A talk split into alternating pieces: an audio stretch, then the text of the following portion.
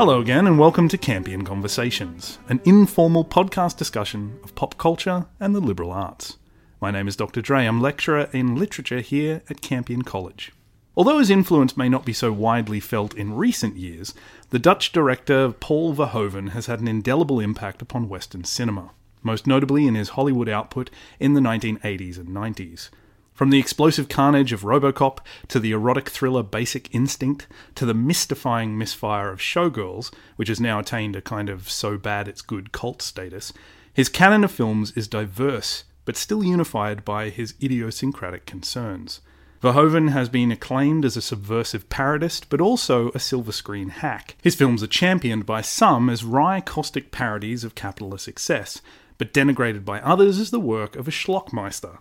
And in his career, he has won a Saturn Award for Best Sci Fi Film, a Golden Globe for Best Foreign Language Film, but also a Golden Raspberry for Worst Director.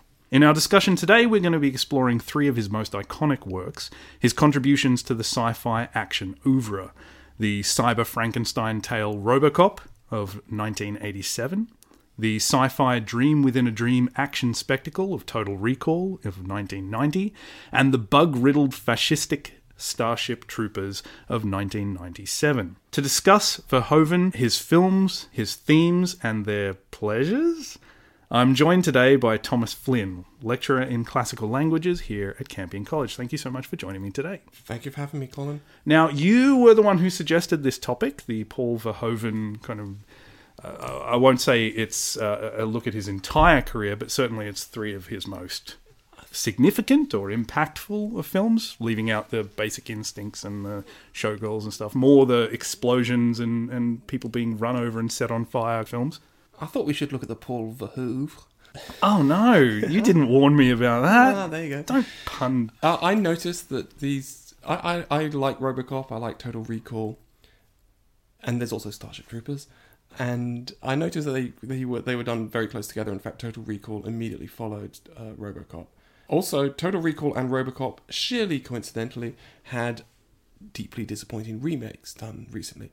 And Yes. that's the last time I will willingly say anything about either of them. Well, that I mean that that is, that is worth exploring though because they do fit in this strange revisitation of nostalgia that's been going on recently. Is this idea of uh, pulling out of the collective uh, love for these not franchises so much, but these these films that people grew up on that that are then regurgitated again into the cinema. No, I'm going to disagree. Yeah? Um, they, I don't. I don't think they're like Beauty and the Beast or anything like that.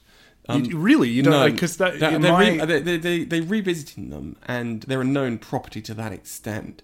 But they were an. Yeah, I'll say just assume they were an honest attempt to revisit the whole idea. Really? Um, but I just the Total Recall one. Let's just let's just Aside from wiping out the whole say- Mars storyline, yeah, just if the you- if you- yeah, if you can't say anything nice, don't say anything at all. That's my view. So I'm gonna I'm gonna say things that are nice. But uh, here's the thing: is is I like watching RoboCop. I've watched it many times. I'll This is the watch it, original RoboCop, Yeah, yeah. sorry, yeah, RoboCop as opposed to RoboCop 20, whatever it was. but uh, it, it's okay for a film not to really reveal, or a book, um, or something like that, not to reveal its true splendors until you've engaged with it, read it, seen it many, many times. Mm-hmm. But there has to be a reason why you go from time one to time two to time three. And I've got no reason for going from time one to time two with these remakes. Um, but I have plenty of reason every time for going back to see Total Recall and Robocop, the original movies. Okay, well you you've um, you've piqued my interest there because yeah, we, we will leave alone uh, the the remakes Go except on. to sort Can of- you name the director of either of them? Uh, was it Len Wiseman? I think did the No, something. I'm sure, sure. You could you could have said any name you like. I'd- mean, it's absolutely true. They're they're uh, powerfully generic. Um, so we will, you know, get a couple of kicks in and then move on. But you said splendor. You just applied the word splendor to RoboCop, the watching of the original RoboCop. I need you to unpack that because what the hell are you? T- there are like mutants that explode in like a it's Total Recall, not the. no, no, no, no. In in RoboCop, um, the guy gets covered in toxic ooze. Oh, yeah, that. and then run over and and pops Well, like that, a, that, that, has a certain ball schl- of that certain schlock splendor to it. I mean, Yeah. he knows what he's doing, and it, it, it, that recalls a certain type of B movie or Z movie aesthetic. right. Um, in in RoboCop, in fact, I think is one of the last of the old-fashioned special effects extra- extravaganzas before anything was done with computers. I mean, it's all uh, there's either the stop motion or um, puppets and things like that. Right. Um, and Total Recall's got a very tiny amount, I think, of um, computer-generated stuff. Uh, so, so there's a certain uh, nostalgia effect for that. But no, uh, uh, RoboCop um, is a stripped-down story, and it's a story you care about. Whereas, no, I'm looking at you quizzically for Oh. those who well, okay. are listening. Um, Um, yeah, that's I what mean, I, oh, that's a okay, story well- I care about, and um, you, dear listeners, you too, you too will care about it. Um, well, well just- let's let's run through fact, the narrative yeah, just very before quickly, we before such we, as it before is. we go anywhere. Um, the people who are listening to this are wondering, oh, should I watch RoboCop or um, or um, Total Recall or Starship Troopers? I'm going to say, yeah, you should. If you have any intention of ever watching any of them, watch them before you listen to the rest of this podcast, especially Total Recall. I'll tell you now, uh, they are full of violence, bad language, and uh, Mutants getting run over. yeah, a- and um, fairly, Mutants. fairly mild, relatively mild sex scenes. Mu- Um, mutants this all is, over the these place. are not That's a- your. This is not your high level cinematic art. This is not Ingmar Bergman. I don't want anyone going away thinking, "Oh yeah," um, and then they'd be shocked by something. So let's just what you're what you're in for with these movies is some good old fashioned bloody special effects. Well, I, I. I will say, and we, we will dive into the narratives and then start unpacking them. But but I do think the titles give away the game. I mean, RoboCop is idiotic. Like that that's an idiotic name, but it tells you everything that you need to know about the film that you're about to go Total through. Recall doesn't. Total Recall doesn't. Uh, Starship Troopers, I think, does. I mean, I think that that kind of gives you an idea of the you know B grade kind of To an extent, but if you're coming into it expecting it from the novel, which I far prefer, and I'd go far as to say it's far superior, then you might be a little surprised by some of the things in Starship Troopers. All right. Well, we'll put a pin in that. We'll start with RoboCop. Let's Yeah. let's go through RoboCop. Do you want to give us a, a, a brief rundown of the the plot? RoboCop, uh, set in Detroit, where very desiccated rundown. I'm going to say crime is a disease and he's the cure, but that's another movie entirely. Um, Detroit has a cancer, and the cancer is crime and it needs to be removed. Um, they, uh, and so they need to get It sounds a lot more surgical than what we're going to get, but yeah. the authorities. So um, there is still nominally a democratically elected government, which makes zero appearance in this movie at all. Um, the control of the police department has been handed over to the private sector. This large company called Omnicorp. Uh, so they control the police, and they are trying to work out ways to improve the standard of policing by getting robotic police. And they start with that, and for various reasons we won't go into right now, that project is shelved. and um, instead, a new project of a cyborg policeman taking a police officer entirely and coincidentally and tragically severely injured in the line of duty and in fact killed is revivified and turned into a cyborg the titular robocop. And he uh, goes through sorts out crime and he um, realizes that um, there are other things going on and he tries to arrest the people who originally killed him and he eventually manages to succeed the end it's just, Yeah. it's just your Yeah. Commodore Garden Western revenge. Um, exposing the uh, the uh, corrupted corruption of uh, business people. And, yeah. yeah. Okay. Excellent. So That's the plot. that that is the plot. There's absolutely plot. Clearly, there is, uh, as I, I noted in the intro, there's a Frankensteinian kind of quality to this. Uh, the a Hang on, hang on. I remember when I said I'm going to talk when we talked about Blade Runner, and I said I'm just going to call them Frankenstein's, and you picked me up on that, and you said no, no, they're Frankenstein's monsters, and I gave up. And you really, I said I'm Frankensteinian. There are there are no Frankenstein's really. in There this. is. There is a Frankenstein's monster. so I, I would argue that there is a Frankenstein character, a Doctor Frankenstein because of corollary, which is the character of uh, what is his name, Bob Morton. Um, played by Miguel Ferrer. I do think that the film eventually dispenses with him, but the the idea In the best way possible by blowing up his house. and uh, in, a, in a blizzard of cocaine, he just explodes. Uh, I think shot. Let's be fair. Actually, no, up. we don't actually see him blown up. You think he's back for the sequel? No, no, no, he, no. He's definitely crawls not, no, out of there. Yeah, I don't think he does. I know he's not back for the sequel. Um, though Or he, he becomes robo businessman. It's not really played up, and people don't notice. But if you pay attention, you can see that actually the scientist in charge of the project is quite surprising for a film from 1987. A woman, I, I um, and so she, in some ways, is the is the Frankenstein. There- there she doesn't really have much of a role in the film. But I, I will say uh, across the board, um, aside from Starship Troopers, which, as we'll get into, is very specifically about Aryan perfection being presented, uh, but otherwise, um, Verhoeven actually does have a fairly diverse cast, which is nice. Like um, different races, different genders, sort of uh, playing out roles. It's all still very generic '80s stuff, but he, he he seems interested in kind of opening up. Yeah, I mean, um, uh, Casting. Uh, Boddicker, Clarence Boddicker's gang. What a great name for a villain. Um, they're, they're, they're, they're a regular Benetton's advert. He's got Even the Italian American, he's the got criminal. the Anglo American, the Polak, he's got the um, African American, he's got the East Asian American. True, the, a, a lot of them are the horrible stereotypes for criminals, but but even the heroes, you know, you get to Total Recall, and it. it's a- anyway, I, I would I would argue that what was his name, Bob Morton. Bob Morton. is kind of the, the Frankenstein, whereas in, in the original novel of Frankenstein, it's it's a, a man uh, who is so obsessed with the idea of creating life that he doesn't bother to consider the ramifications of what would happen. In a way, this is like the business version of that. He's humanity, and, and he, he makes many comments about that, is that, you know, people are going to volunteer for his program. That's yeah, I mean, death. that's a sort like- of sarcastic, well, not sarcastic, but there's a there's a, a sick joke in that. Yeah, we're just waiting for some poor schmuck to volunteer. But that's the idea: is, is is this kind of business speak, this kind of horrible, dehumanizing language that's utilized, is part of the the social commentary that's going on here, and and it is, I think, feeding into that Frankensteinian theme is is the idea that this corporation is so interested in the bottom line and the you know the, the money that it can make in future um, that it is like the original Dr. Frankenstein was pursuing a result without thinking about the consequences. They don't care actively. th- this this um because many of its moves are very obvious. This movie is a masterclass in uh, screenplay writing. Yeah, that's that- true, On the one hand, to when um, Murphy, who's the guy who becomes RoboCop, Such as when he has arri- screenplay. Uh, Okay. Um, when he arrives at the station, the precinct, he, uh, he says, yeah, a lot of guys are being transferred around places. And he shrugs his shoulders. They've been transferred, and then uh, in a throwaway remark at the board meeting, it's been reve- it's revealed that um, they are. This is what they're deliberately doing. They're putting likely candidates, so people who are likely to put themselves in the way of danger, in front of the kind of danger, and then so in order that they'll get exposed to danger and then become candidates for the RoboCop program.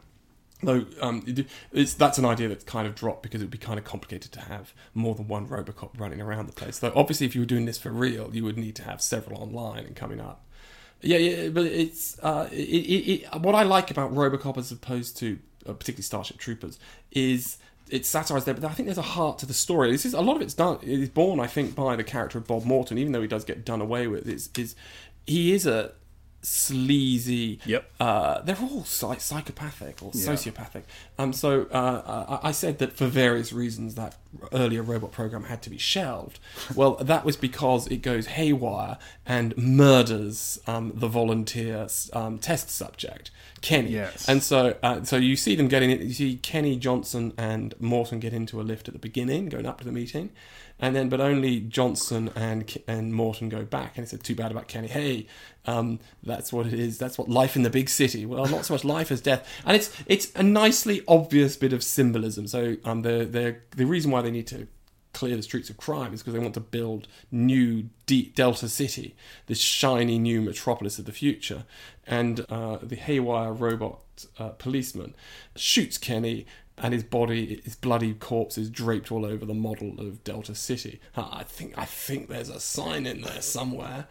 But yeah, yeah, but, And it, but, it, but there's a through line in it, and it's the argument about uh, about RoboCop's humanity and when he comes back. And so one of the earlier manifestations of when he's becoming trouble is he's, he's dreaming, and he and he realizes, he, and in his dream he remembers what happened to him, and so he starts investigating his own death. That that drives the rest of the plot as he exposes what actually happened to his own death, um, who's behind it, and he brings them to justice. And so so it it, it, it, it it's one of those stories which um it, it leaves everything else beside the way. I mean, this is why the RoboCop remake could have been very interesting, or, um, or was interesting and could have been very good. Was that they picked up one of the pieces that are left beside, and they well, well what happened to his wife and son? And in in in the original, in the 1987 film, uh, they just moved away because it was all too hard for them. Yeah. They, they didn't know that he was resurrected to become RoboCop, and and that's all you hear about them. Though I think they come back in the sequels. Where and so they, they, they but in in in the remake, um, the wife um, is still around. The wife and child is still around, and and there's still the question of humanity. But they, they kind of skip over the fact that the way he becomes an, an efficient RoboCop is that they turn off his humanity in him, and then he but he sort of fights to get it back, and it makes very little sense within the context of that film. But in the original, the, it's just a sort of there's no, none of that in it, and so it's a sort of struggle of his the last vestiges of his humanity. He still has a vestigial. He has he still has the um, his corpse, and he has um, his head, and um, he, he Not fights the to arm. get- Lose not the the arm. arm. Lose the arm. Yeah. Well, Um, I- but I- but and then right at the film, it's this it's this nice touch. Well, um, so early on when he, he um, RoboCop comes to the down to the precinct for the first time, and he meets the partner he was with when he was killed, and um, she says, "You're Murphy," and he just looks blankly at her. And then right at the end of the film, the old man, the guy pulling the strings, the the ultimate villain in many ways, says, oh, "What's your name, son?" And he just replies, "Murphy." And so- Murphy. Yeah. Um, no, absolutely, and and that is the because uh, I, um, I'm clearly not as charmed by these films as you are. I don't dislike them, but I, I'm I'm not uh, quite as on board. But the one thing I do like about RoboCop is yes, the the the way in which humanity is utilized and the way in which it's contrasted against this dehumanizing corporate speak. And some of the parts of the the script that I like the most are where they just overtly lean into that. You know, d- dialogue like. Well, I, I mentioned lose the arm. Like that's a perfect example of this is not a human being. This is a product. You know, we we're just he's, a commodity. We don't need the arm. We'll just cut it off. Yeah, Who well? Ty- Tyler, um, who's the um, scientist in charge of the project, the one I'm arguing is really the Frankenstein. She's the one who knows what's happening. Morton couldn't do that more than those spreadsheets and whatever. um, I mean, so, so this is just the project he happens to be working on. He'd be cheerfully working on some other money making project. He doesn't care about the this idea. But Tyler actually says, "Oh, we managed to save the arm," and he said, "Lose the arm." Yeah. So more, more exactly. And so yeah, so more. So how everyone is really a bit of a machine, and uh, Yeah, and, and and again, it's just like um, that's a product, and we just shave off the bits we don't need. We just because uh, um, again, they don't even really care that he's human. It's almost like a PR move. Well, no, they we don't that- want a robot. We want a person in there. Yeah, well, they make well the, the, the um, so Johnson makes that point. Well, you know, he di- he signed a waiver. He's technically dead. Yeah. so we can do what we like with him. Absolutely. And so they set up all this stuff. And, and then you get this again the, the, the corporate speak of yeah he doesn't have a name he has a program he's product you know that idea of he he becomes just this mechanized manifestation of the desires of the corporation. Human beings are irrelevant, and this is across the board uh, in the uh, real estate development plot, uh, in the crime spree, selling of drugs plot, in the uh, workforce of the police who put the, putting their life on the line. All, all of this is is making this manifest, and yet out of this dehumanization, literal dehumanization, they've taken away everything that is his memories, himself, his autonomy, everything. Out of that re-emerges this essential essence of humanity, which seems to be bound to his emotions. Interestingly, it's not his memories. He says, "I can't remember them, but I can feel them." Hmm. When he's talking about his family, so he get he does get flashback memories. You you see inside his head, and he True, and and so, but but you have the the, the, the script introduces Murphy in the like you know ten minute introduction where he's all pretty generic '80s cop character. Um, strips all that away by brutally, savagely massacring him by like shooting him about a million the, times. the reason why the reason being apparently according to Verhoeven. I um, one of the amusing things to do is um, you can actually read Verhoeven's ex- explanations.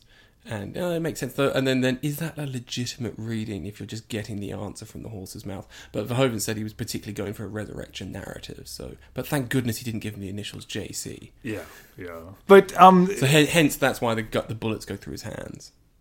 Of course, what so hyper Yeah. extreme? Uh, But but there there is you know that that I can't even say it's re-emergence of, of the human, but but I guess it is that. But you're you're introduced to the character of Murphy in a way through his rediscovery of the essence of or the, the echoes of himself. What I do think is genius about the film is what I, is iconic about the film is that Verhoeven puts the viewer in the vision of RoboCop. Uh, again, it's like like in the in the way that the Terminator films, you know, present. Hmm. You know, we we look through the Terminator's hmm. eyes and we see the red screen. There are a number of times in this film, particularly when he's going through the process of being turned into RoboCop, where we're looking through his eyes, hmm. and it's like this screen because that's of course what Verhoeven, I presume, wants us to feel as the the viewer is that we've been commodified, we've been turned into this, so so that Or- or his journey becomes our journey. I mean, it's fairly generic. And then every so often, you so you get um, at least a couple of times you get news breaks. Yes, Um, oh, yeah, of and, and course, it's not seeing them on a on a screen inside. You actually get them. Yeah. Um, so you- you're not you're not seeing them on a television, except for that, that really awful um, Benny Hill type show. um, I'd buy that for a dollar. Oh, man. Uh, which everyone finds hysterically funny. But the, the news breaks with the adverts. So there's that great one with Yes. Nukem, you know, for the fun for all the family, where you um, you you get to nuke your family. and uh, But it is, and it- it- it- you're right. It's a representation of the kind of social paranoias that are going on there. You've got the car that they're trying to sell, that everybody's talking about, this new exciting car that's about to be produced. But also that there's there's a, a, a panic about nuclear decimation so uh, ubiquitous that they're making board games about it. Like it's it's the, this vision of the future is quite caustic and, hmm. and grim, hmm. and from the media's output that you get in those like, glimpses of the television product to our first person perspective through Murphy slash Robocop's eyes, it's it's pretty horrible. Like people being dehumanized from from every angle. Yeah, yeah. I, I don't think, but but I, I think what's great about the movie is is um, similar things are dealt with in Starship Troopers, and I think the problem with Starship Troopers is he doesn't seem to have a really good idea of what to do with it. No. Um, and there's a similar thing, and so the the people, the soldiers in Starship Troopers are exactly like the Bugs. Well, not exactly. No, yeah, yeah. no, exactly is the wrong word, but they never No, no, no, absolutely. Just but, they, but they are very similar to them. One team I- are bipeds and one team. Uh, yeah, but you know, have- huge overrunning, crawling all over the place, looking like ants. Which is in the book. They're they're very small units in mechanized armor, and the whole point is is they're not meant to be close to each other at all. Uh, but but so, but that's the problem. Because in RoboCop, they got a clear idea. Um, he he wants to know what happened to him as a human being, and then it just so it gets to the end, and um, he can answer the question, "Who he is? Who are you? I am Murphy." And or what's your name? But. And- split hairs. So, I mean, the, the other arc, I guess, of the film is when when Murphy's still human, when he's talking to Lewis, uh, he, he mentions that his son watches a TV show called what is it? T, TJ Lazer or something. Yeah. Something laser, yeah. And uh, he, he says, again, the script is very on the nose. He says, role models can be very important to a boy. And then we get this character of uh, Robocop who is just a corporate product, but who, by claiming his autonomy, by defying, you know, his, his corporate overlords, he becomes the role model that can go forward. And, I'm sure that the sequels just obliterate all of that, but that's the journey. Oh, Yeah, um, from what I can remember, the sequels. Uh, the sequels are they're kind of like uh, Die Hard Two. It's it's more of the same, amped up, and, and why bother? But it's kind of funny. I mean, uh, this is a, a clumsy analogy, but it would be kind of like Mickey Mouse, Disney, um, Disney icon suddenly getting a personality. Suddenly, like you know, uh, I, I guess he has a personality. Again, bad analogy, but um, a, a very distinct individual, singular personality after being kind of generically kind of washed. Well, that's that's RoboCop. That is, yeah. I, th- I think. I mean, there's much more to unpack in RoboCop. Uh, I would love somebody to explain why there are suddenly toxic ooze just hanging around in a Oh, steel it- mill. that- because it's because it's it's no, that's that's a sort of joke about in, industrial decline, and so this is Detroit. It's old Detroit. Um, it's the car yards, the steel mills, and there's just Toxic around. Why, ooze. why is there still this factory lying around? I mean, that, that that's what amuses me is is this is. One of the things that, I think is darkly funny is the criminals. There's no point to their criminality. no, no. It's not like they're fighting to get their mum out of the ghetto. They're not. I'm just looking for a life, a comforting like one last score, and then I No. can buy my island.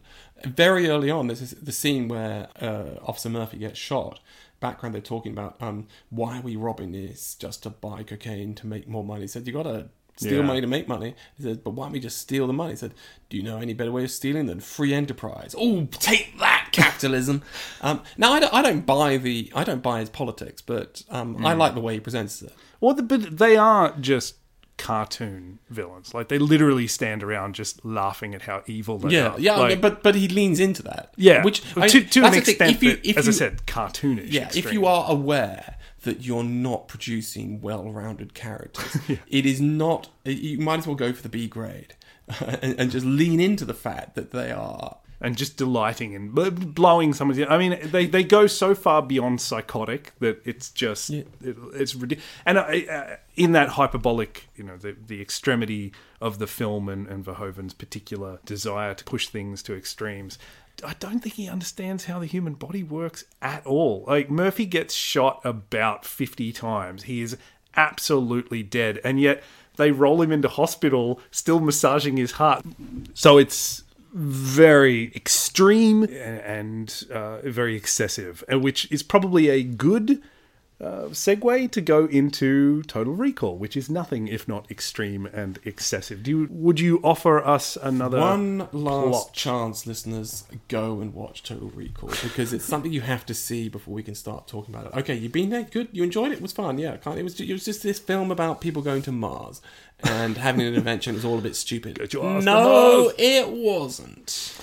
Um, Yeah. If you were paying attention, you will realise that the moment Arnold Schwarzenegger gets into that dentist chair, nothing else that happens really happens. Uh, When when I first no, heard that theory, I take issue you don't that. believe that. No. When I first heard that theory, I didn't quite buy it, but it, it, it's a pretty good cover for some otherwise quite stupid things about the subsequent film. It is very stupid.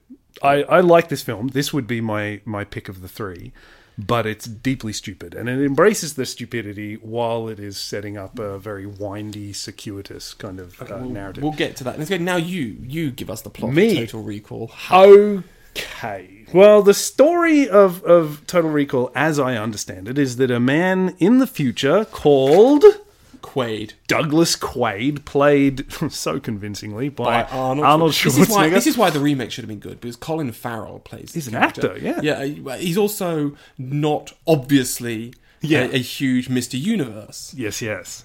Uh, so he's he's working as a construction worker in the future. Uh, he's having all sorts of strange dreams about Mars, and compelled to pursue this newfound interest in Mars, he goes to a company called Recall, uh, which can implant memories into people. It's basically a, a way of traveling without actually going anywhere. You recall being on vacation, but you never actually did anything. You don't so have the difficulties of it. Yeah. Exactly. Um, so he goes there. Eventually, he uh, gets memories implanted of uh, what we are told is going to be a. He's going to be a spy. yeah, he's going to be super spy. He's actually going to save Mars. I think the program is called Blue Skies on Mars. But what we uh, are led to understand is as they are trying to implant the memories, old memories resurface, and uh, it turns out he has been to Mars before. He freaks out. He goes on the runs. People start uh, trying to kill him. Uh, one of which is uh, his wife, who it turns out is a secret agent who was planted there to monitor him. Turns out he was a secret agent who defected from a, a corrupt company and Run by the guy who played the second in command of OCP. Yep. I can't remember his name. Ronny Cox. No, yeah, Ronny Cox. I feel so bad for that guy. He- You just no, no, he, he also played the chief of police when um, the LAPD was squeaky clean in Beverly Hills Cop. oh okay. yeah, All but right. uh, play, played by not, the, played by the same always actor. maniacally evil. Yeah. Uh, but certainly in uh, Paul Verhoeven's films, if he turns up, he's pretty corrupt. He's the bad guy. Um, so uh, then uh, a a series of mind wipe double crosses play out where it turns out that in fact Douglas Quaid is a super secret agent who's actually double crossing a, a series of rebels who live on Mars. Uh, we I missed the part where we travel to Mars. In the end, uh, he helps out the the Martian rebel fighters, overthrows the, the company that's controlling everybody's air and uh, water, uh, and frees the people of Mars by setting off a giant alien machine. original Martian, leftover Martian technology that manages to supply Mars with breathable air within about a minute. The entire planet. That that sequence does drag on for a bit, but you're right, it, unbelievably fast. It- it- suddenly, we have a, a breathable atmosphere on Mars. Uh, the end, with the question hanging over the the audience and and the character uh, Quaid himself: Is this all real, or is he still sitting in that chair having a fantasy of his trip to Mars. When when I first saw this film and I saw the film, then I heard the theory. I I thought, yeah, but and then I was wondering now. So to me, it was it was you can obviously have a film that's ambiguous, but can you have a film that's ambiguous about whether it's ambiguous? And I thought that was a problem. But on rewatching, I think I think all the signs are there. There is there's one bit is stuff happens that outside of uh, Quaid Arnold Schwarzenegger's view that he shouldn't know about, but it's so sort of crude and computer game. It's they're like computer game cutscenes. I won't even Yeah. repeat some of the lines. Yeah. It's almost like it's the computer programmed running stuff that, that he happens to know about. And and his life his life is um, I mean we won't see much of his life before the film, but his life um, when he's supposedly this actually this agent whose buried memories are re-emerging are um, is so ridiculous and there are so many holes in this plot Yeah. you think it makes sense as something hacked together by precisely by a company that are giving you fake memories and um and, and Well, the- which the is a great way evil. of getting out of the fact that they couldn't write a really good Yeah, story I mean the, the the reveal when when he's standing with the rebels, he's been caught, and they show him a video of Hmm. you're actually been working with us all along. It again is the most cartoonishly generic video. He's literally standing with the bad guy, and they're laughing at him. Yeah. Why did they record that? They recorded a makes- video so that they could mock the guy. Yeah, like the, the, the so- non-existent personality. Um, but it, that's that's why that those sort of things make no sense. So, so um, idiotic. Um, but but but if you say that it's all what happened once he gets into the dentist chair, then it makes a lot more sense. The the one thing that I will throw out there though, I wouldn't want to be on that theory. Then his what his sweet innocent wife, played by Sharon Stone, is just sweet and innocent, Mm. and so she's got to deal with this psychopath coming back from the. And and it seems like a yeah fairly bland, loveless marriage in the beginning too. He's already interested in some other woman that he's fantasizing about in dreams. Which, by the way, is uh, the the counter argument I was about to make there. The film actually frustrates both readings. Neither, neither one work. You, you can say. Yes, he really was uh, a secret agent all along, and he was double crossing, and it's all true except that as as they point out he programs the woman that he's going to meet you actually see her on the screen as he's about to be implanted in the chair so why would they have her face in the program before he goes under and gets the the dream plantation Yeah, yeah. so so that that leads to your argument that it's all fake but the counter argument, that because the film wants to have it both ways, is that he is dreaming about this woman before she's planted in his mind. Like the the dream we see at the beginning, she's in that dream. Hmm. So either way, this woman's face blows up any singular Yeah, you interpretation. can, you can say that it's that maybe that you can hand wave that away by saying, "Oh, well, really, it's because he's he's in put, putting his own imagination onto whatever the program is suggesting to him." So the woman he's He going to a- meet is going to look like that. a, a perfect Provide, replica. yeah, yeah, so he, his his own imagination handles that. But yeah, yeah, I, I admit, um, it's it's it doesn't work. Like, this is the thing, I, but I, I'm I'm beyond thinking that. Well, am I sure? I, I think it's clear that Verhoeven meant it all along. Unlike, and this is a uh a total recall of an earlier episode, folks. Unlike Blade Runner, where I'm not entirely convinced Ridley Scott meant for uh, Harrison Ford's character to be a replicant all along. Uh, No. uh, and it certainly doesn't work terribly well. so I, I think so. Verhoeven, as opposed to Ridley, Ridley Scott is a greater filmmaker, but Verhoeven Yeah. at least is in control of his material. I was, was going to say, like Ridley He's Scott. a comfortable B, whereas uh, um, Ridley Scott can go for the E to the A. Yeah, Rid- Ridley Ridley Scott has problems, but he has what do you call it? Subtlety Yeah, at times, yeah, and and I don't think of Verhoeven. No, quite no, has these are not these are not subtle films. No. folks. I mean, I mean, we're arguing about the details of this thing because um, it, it's it's it's it's unsubtle the way that something put together by somebody wearing boxing gloves is unsubtle. It's- it's- I cannot. Can I point out the um the catchphrases? This is such a generic. I mean, I know it was made in the nineties, but it's such a generic eighties. right at the beginning of the nineties, yeah. Yeah, it's a, the consider this a divorce. Yeah, yeah, screw you, Benny, when he drills him with a drill. Like it just. Oh my goodness! But the one I didn't understand, and I just have to throw this out because I literally, you could tell that the screenwriters there was some note. Like every time Arnold Schwarzenegger kills someone, he has to say a catchphrase, guys. So when they did a pass of the script, they made sure, okay, we'll put in something. But it seems like when he kills the bad guy, the the guy who's been hunting him, um, uh, Richter. Yeah, Michael Richter- Ironside. Yeah. When he kills him, clearly there's meant to be some kind of ha ha like catchphrase, but they must have just left in the placeholder dialogue because he he gets his arms ripped off in an elevator Yeah. shaft, and the genius gag that that Arnold Schwarzenegger whips out is "See you at the party, Richter." What party? Where are they Oh going? no, no, because they're supposed to. Oh, because um, uh, what's supposed to happen is that Arnold's character is supposed to have his old memories restored, and he's going to go to the party. But the point is, There's a party. yeah, there's going to be a party. After. Did I miss that? There's yeah, a yeah. There's, there's, there's going to be there's going to be a party, um, but he managed to escape. From Oh my- thing. So um, I cannot believe yeah, there's That- a that's justification for that. is- there is there is a really few. There, there's See going to be a party. party. So this is the idea. He's going to have his old memories restored. But there's uh, the great because Ironside really. Are they doesn't- going to have a cake? even though they're on the same side, probably. Um, I, even though they're on the same side, Einstein really doesn't like Einstein. Arnold- I think, uh, sorry, uh, Michael that would be a very character, different film. I like Richter, that. Richter, played by Michael Ironside. Um, he really doesn't like Arnold Schwarzenegger's character, understandably, because it's Yeah. his girlfriend who has to be the cover wife for the. Um, Well, this is part of the stupidity of the plan. Yeah. I mean, like, Yep, what? It makes no sense. well, you know, this is this. Is, we're, but however, this is a Hollywood that produced the plan of the Emperor Palpatine: Return of the Jedi. so you know, we don't get to knock this plan. it may, it doesn't make much. You can just about get past it. I was when I was rewatching, I was thinking, hang on, hang Yeah. on. We why why have they not just killed him if he was? Um, Yeah. Why did they wipe his memory? Why didn't they just kill him? I mean, they're obviously not averse to killing people here and there. Well, the- and and then it makes sense is that actually he was a triple agent all along. Yeah, it's, it's Like, yeah, no, you can follow it to that point, but it's like, why? Why would you set your own men in danger? Why would you get them to be killed? like they could, they could have killed him. Like the the guy is mind wiped. Um, yeah, no, but he's told not to.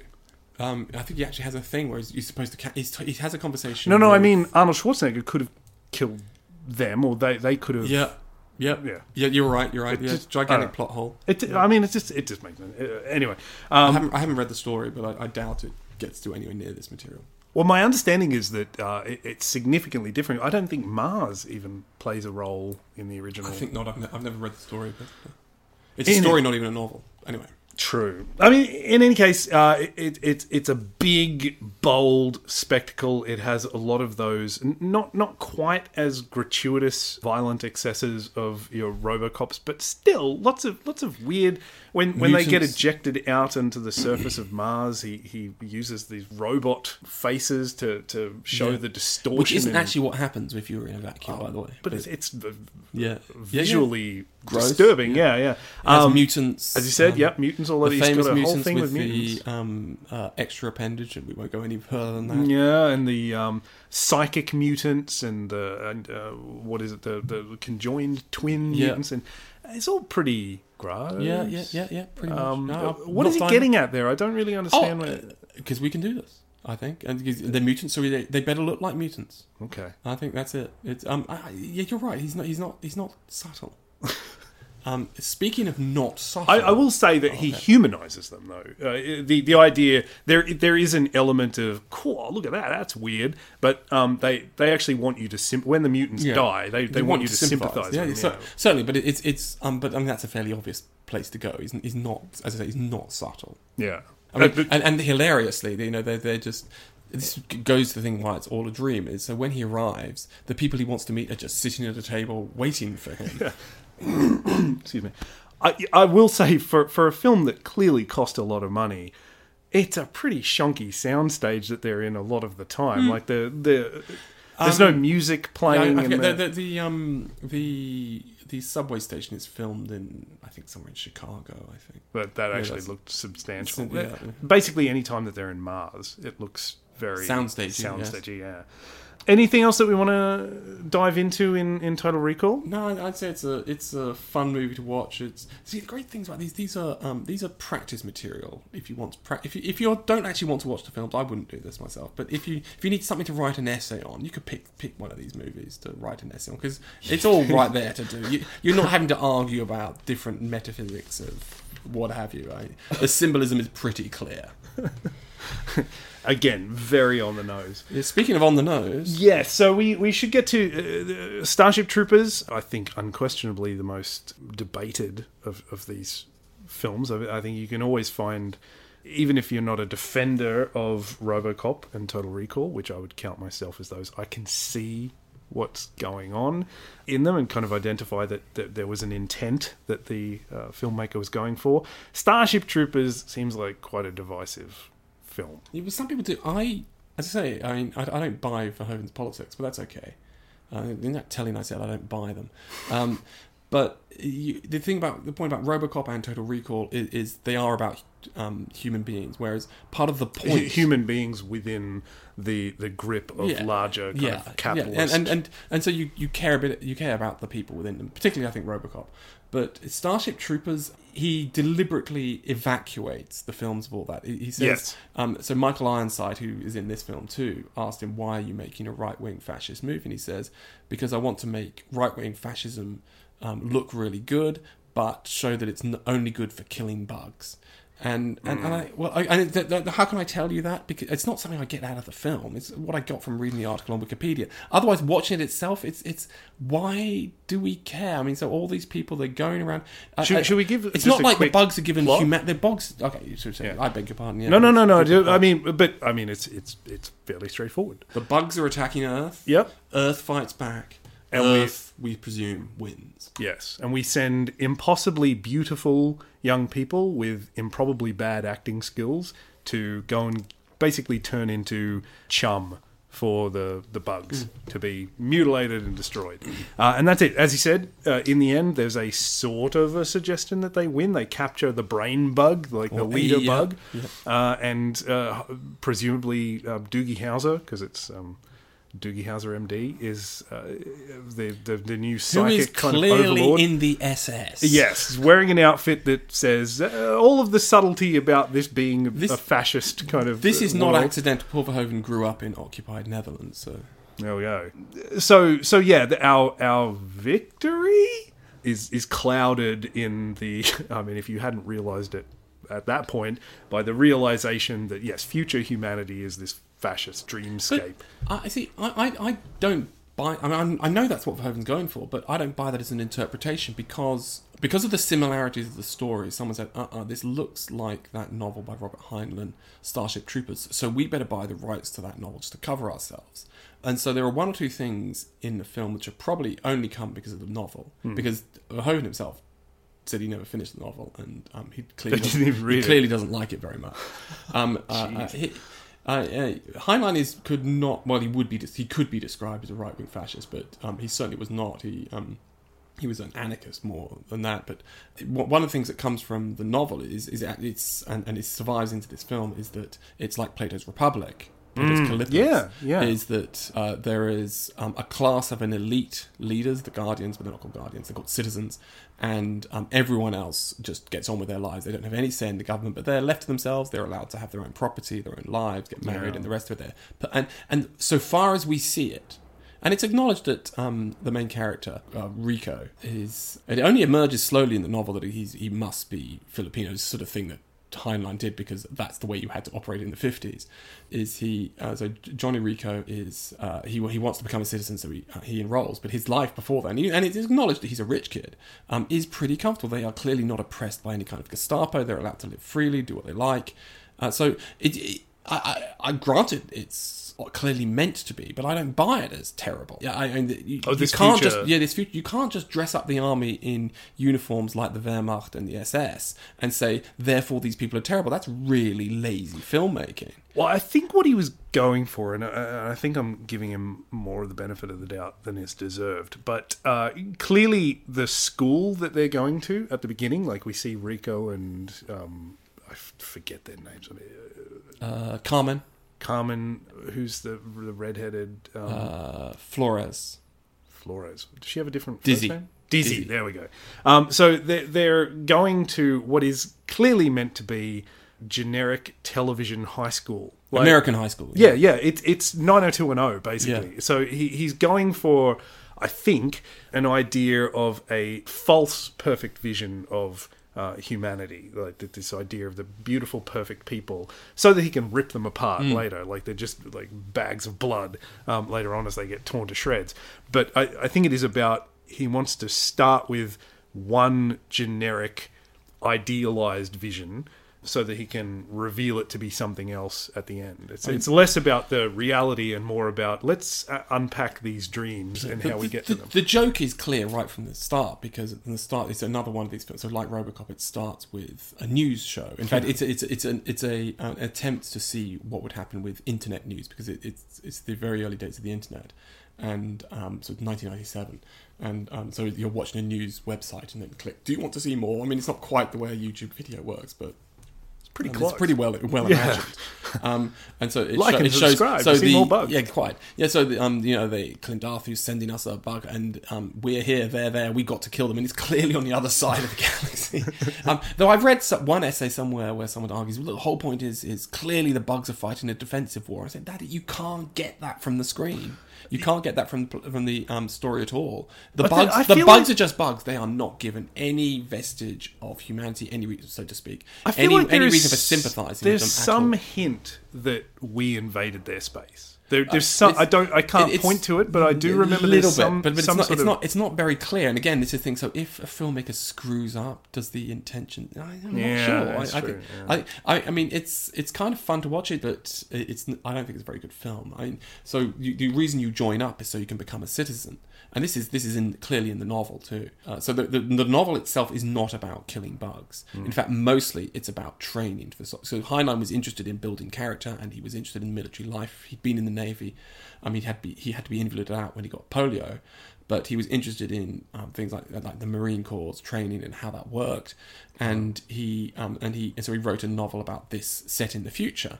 And in many ways, actually, Starship Troopers is more like uh, a later film about um, they call it military science fiction, a later novel called Forever War. But let's not get into that. The, the novel he didn't actually explicitly model it on, and it's just accidental why they're similar. But the novel the novel is about training, and then and then and so he, you actually don't see him in action very much. And then, and then at one when he eventually is in action for a while, then he goes back into officer training, and there's more of it, and and it's all about Heinlein's own philosophical ideas about um, uh, things. And it, uh, it's about um, how you train and what it means and what command means, and and it's things I'm personally fascinated by. So um, when I read the novels, I, I, I, I lap it up, and then I, then I read people's comments. And yeah, this one turned into an essay on political philosophy. I said, no, yeah, I suppose it did, but I kind of liked it, so I didn't really notice. But um, so the, that's what the novel's about. But the, but the basic idea is um, that you can only become a citizen if you've done military service. And there's some kind of explanation as to how that happened and how that came about. But this is the idea. So there's a world government. You need to do military service to uh, to be a citizen and so achieve actually um, enter the government as, itself. And he uh, uh, uh, uh, and so uh, the, so everyone's in there really because they want to be citizens. And there's this scene in the shower. Uh, Jump straight to that. yeah, the famous one where Verhoeven uh, apparently he insisted that he would have to. He agreed supposedly that he also because everyone's naked in the scene that he would shoot the scene naked. Yeah, which I'm I'm sure the actors were cool No, no, no, no. Paul, it's fine. I get it. No, no, He- no. Yeah, anyway, so the, there's that scene, and they reveal what their motives are. And one of them wants to go into politics, another one wants to have children. And the ones who, and they're Hmm. all have various different motivations, but the ones who have the noble motivations, the one who wants to go into politics and make a difference or have children, um, they all end ho- horribly. Yes, yes. One of them, one of them, because she accidentally shoots one of her colleagues in a um, training exercise. Another just gets skewered by a bug, and, and that's that's a sort of Yeah. thing. Well, in this world, if you have aspirations, and unless you're going to be like an SS officer, apparently, if you have aspirations, or Gestapo, I don't know. yeah, something, you're dangerous and you need to be gotten rid of. You you need to uh, like the the uh, training um, that, that you were talking about seems to be substituted in this film to learning to be a grunt, Learn, Yeah. learn to just do not, what no, you're not, e- no, not even being a grunt. It's being a, like like being the soldiers at Stalingrad, the Russian Yeah. soldiers at Stalingrad, who just had to run. And grunt. when the if you didn't have a gun, when the guy who did have a gun died, you got to take his gun. yeah, And it, it- it's that chuck as many. One thing you've got are numbers and chuck them at the enemy. Yep. Uh, but but it's it's it. Uh, and so the idea is we're really we are like the bugs, but of course we're not quite like the bugs. And um, but there's no there's no Yeah, we there's don't no, have a shower there's no scene for the alternative- bugs. Well, that too. Yeah, there should have been. Um, no alternative. Actually, the bugs are all naked throughout oh, the movie. gross, gross. Um, there's no um, alternative vision I of which is why was, think was he naked when he filmed the bug scenes? Mm, probably. um, the, the, there's no alternative vision is offered, but and as I say, the the life of the, the, the is supposedly is being satirized seems quite comfortable, unless I'm told or I import my knowledge of um, the horrors of Nazi Germany, which is lazy filmmaking. Yeah. Then I'm then it, I, I don't buy it, and so that's why I think then it's not a successful film. I think at best you have, and again, I'm I'm inclined to agree. I don't I don't think it's a particularly good film, but I, I think what he was going for is that even if you embrace the rah we've won kind of ending that they present, which is is very sarcastic um, in the way that it concludes, the vision of humanity that you have is totally vacuous. It's it's just pretty, but utterly dead inside people. So you're you're living in a very aesthetically pretty, um, but uh, like mind-numbingly superficial world. I, I- think a way he could have rescued it um, is he could have had. No, I don't think he could. But I mean, it would require a really subtle bit of filmmaking. Hey, here's one for the remakes, Hollywood. Um, oh, they're gonna do it, aren't they? It'll happen. Oh, who cares? You don't have to, it's not like it's not like remaking a film you like.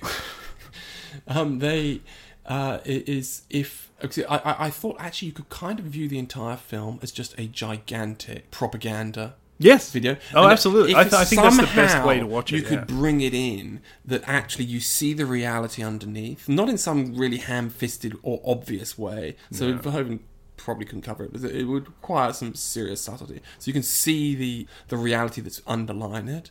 Well, and they have at the end the uh, enlist now that kind of presents. Yeah, yeah. I but I, I think you could view the entire film as a sort of an enlist now. I don't think that's what you're meant to go for. But he, um, Verhoeven thinks he's done enough work. He said, "I made them look like Nazis. Uh, we know that Nazis are bad. Therefore, I've done my no. I don't. Yeah, don't get it. it definitely needs it needs more to make that social commentary more overt.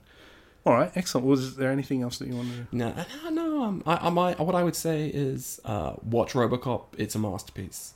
Uh, Total Recall is a great movie to watch and a great movie to think about and chew over. You can give Starship Troopers a, a miss. I say read the novel, but then I would. Uh, yeah, uh, I think Total Recall is probably the most interesting for me, but even then, uh, it's it's You're just Heartily you're thinking about Terminator. I mean, a guilty pleasure. yeah, RoboCop. RoboCop really does rip off a lot of Terminator. Yeah, and I think Terminator actually has some some some real philosophical you know meat on that bone, whereas yeah. I'll, I'll, To- I'll, Total Recall. I'll buy that for less than a dollar. Oh no.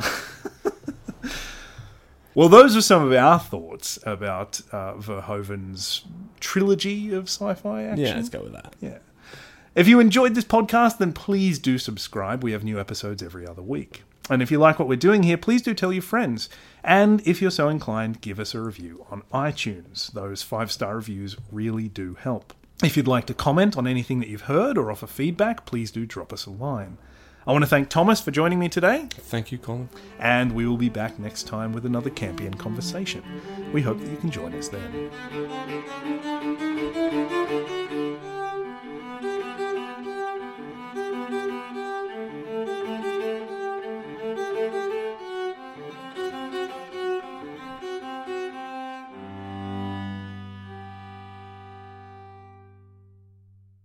Well, those were some of our thoughts about Verhoeven's oeuvre. That's that's a difficult thing to say, Verhoeven's oeuvre. It's the Verhoever. Oh no. Your pun has ruined my ending. Okay, you can cut me out. Just go back to where you need to.